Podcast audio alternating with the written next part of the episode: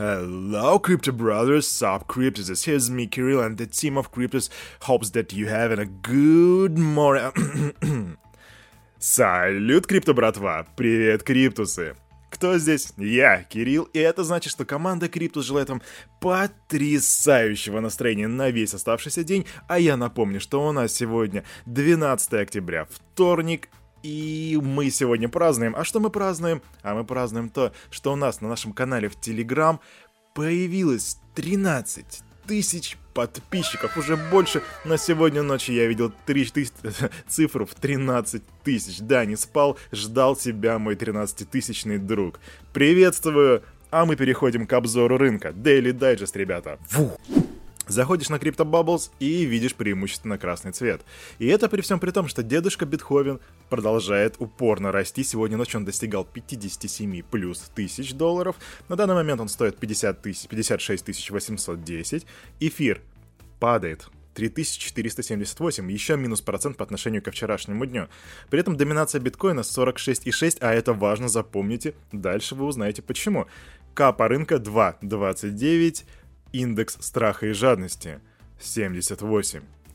Жадюга. Но на самом деле ничего удивительного. И почему ничего удивительного? Опять же, слушайте дальше новости и все сами поймете. В Китае изучают возможность судебного преследования криптотрейдинга и майнинга.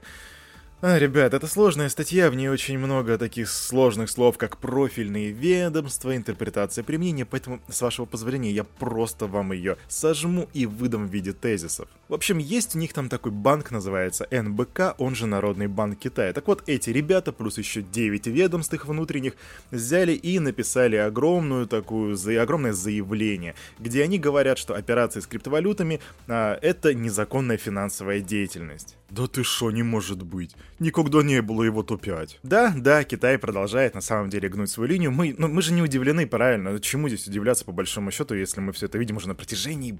Господи... Нашему дайджесту уже три, третьей недели, и третьей недели я вам рассказываю про это. Я думаю, вы здесь абсолютно ничему не удивлены. В общем, теперь вся эта компашка хочет приступить к изучению юридических норм для рассмотрения в судах и вынесения приговоров по делам, которые связаны с трейдингом и майнингом. Китай, такой Китай. А мы продолжаем. А теперь новости из страны регуляторов. Сенатор в США предложил использовать природный газ для майнинга биткоина. В общем, есть у них там такой штат, Texas, и недавно там происходила такая блокчейн-стрелка, называется Texas Blockchain Summit. Там есть сенатор Тед Круз, который предложил использовать вырабатываемую энергию при добыче нефти и газа для того, чтобы майнить биткоин. И вот что он сказал. Используйте это... Такой трэш. Извиняюсь. Используйте эту энергию для добычи биткоина. Прелесть в том, что вы сильно поможете окружающей среде, потому что воспользуйтесь природным газом для продуктивной работы. Так говорит политик. Это они что, получается, сейчас украли идею у этого, у президента Сальвадора? Ну да. Но им его не переплюнуть, потому что все-таки сжигание газа — это вам не вулкан. Однако... это не менее полезно, это реально очень крутая идея. Почему идея крутая? Ну, на самом деле, может быть, кто-то из вас не знает, но мне довелось работать на нефтяном заводе. И, знаете, вышки, которые сжигают газ, они просто сжигают его. Это природный газ, и он горит, и не идет никуда. Так вот, по словам сенатора, около половины объема сжигаемого в США природного газа приходится на Западный Техас. Этот ресурс расходуется впустую, это разумно, из-за отсутствия оборудования для его использования. И это тоже правда, это не только в США, это еще и в России и в других нефтедобывающих странах. Так что я абсолютно поддерживаю эту инициативу, Криптус ставит лайк. Такая квик-новость из России. В общем, тут у нас общественники подсчитали средний ущерб от пирамиды Финика. Как они это сделали? Да потому что к ним обратились за помощью двести пострадавших. А, в общем, средняя, средняя цена ущерба семьсот двадцать четыре тысячи рублей. Из них около двадцать два процента клиентов потеряли около миллиона рублей, семьдесят три процента больше триста тысяч. И получается, что среднее число это семьсот двадцать четыре тысячи рублей. Более половины потерпевших брали кредит, чтобы вложиться в пирамиду. Уа-уа-уа. Грустно, грустно, правда, ребята, очень грустно. И вот обратите внимание, друзья, каждый раз в конце выпуска я говорю, развивайте финансовую грамотность. Люди эти вложились, потому что они были не финансово грамотными. Вы спросите, Кирюха, а как стать финансово грамотным? Ну, во-первых, тут два момента. Первое, занимайтесь саморазвитием. Второе, смотрите наш канал. Второе вы уже делаете, Поэтому, если вы не занялись первым, сейчас лучшее время. Вы все знаете криптовалютную биржу эф ти экс. В общем, эти ребята не будут размещать на своем маркетплейсе невзаимозаменяемые токены, которые предусматривают выплату вознаграждения для их держателей. Об этом они написали у себя в эф эй кью. В общем, на этот шаг эти ребята пошли, потому что беспокоятся, что в США так, такие эн эф ти могут быть классифицированы в качестве ценных бумаг. Да, я уверен, что сейчас Генслер так на них посматривает, посматривает. В общем, похожей позиции, кстати, придерживается и маркетплейс OpenSea. В условиях там определены типы эн эф ти, которые не подходят для размещения. И в их числе как раз таки те, которые дают владельцам право на вознаграждение, либо которые можно обменять на финансовые инструменты. Помните, в самом начале выпуска я просил вас обратить внимание на доминацию биткоина и на то, что рынок преимущественно красный. А вот в чем дело. Суточный объем транзакций Бетховена превысил тридцать один миллиард долларов. Бум!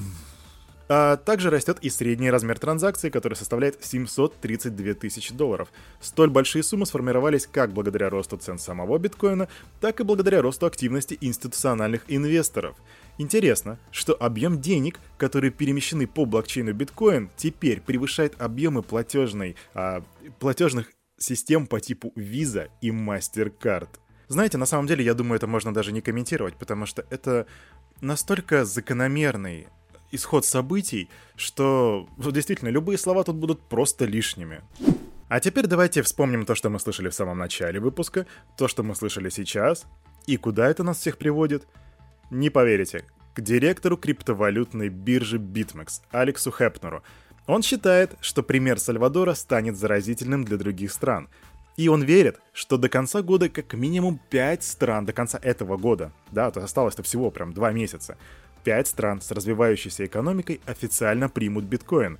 Он не привел, какие именно страны, но он назвал три главных фактора, которые способствуют принятию биткоина. Не то чтобы мы их не знали, но давайте пробежимся еще раз. Первый — это денежные переводы, потому что использовать биткоин это позволяет экономить. Потом инфляция. Прогнозируется, что уровень инфляции в развивающихся странах составит более пяти процентов, а люди всегда хотят сберечь свои средства, то есть они рассматривают биткоин как средство сбережения. И политика. Третий пункт. Многие национальные лидеры желают выглядеть прогрессивными и заинтересованными. Смотрим внимание на директора, ну, обращаем внимание на директора Сальвадора. А потому активно поддерживают новые технологии.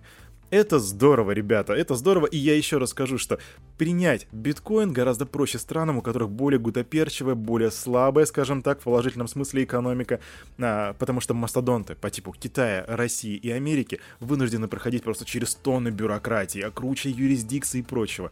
Этим странам гораздо проще, поэтому, возможно, мы будем видеть скоро новые цифровые Монако или что-то в этом роде. Stay tuned, guys! Эфир — это просто огонь. Почему? Да потому что более уже пятьсот тысяч, полумиллиона, пять и еще пять нолей ай эф было сожжено в сети эфириум.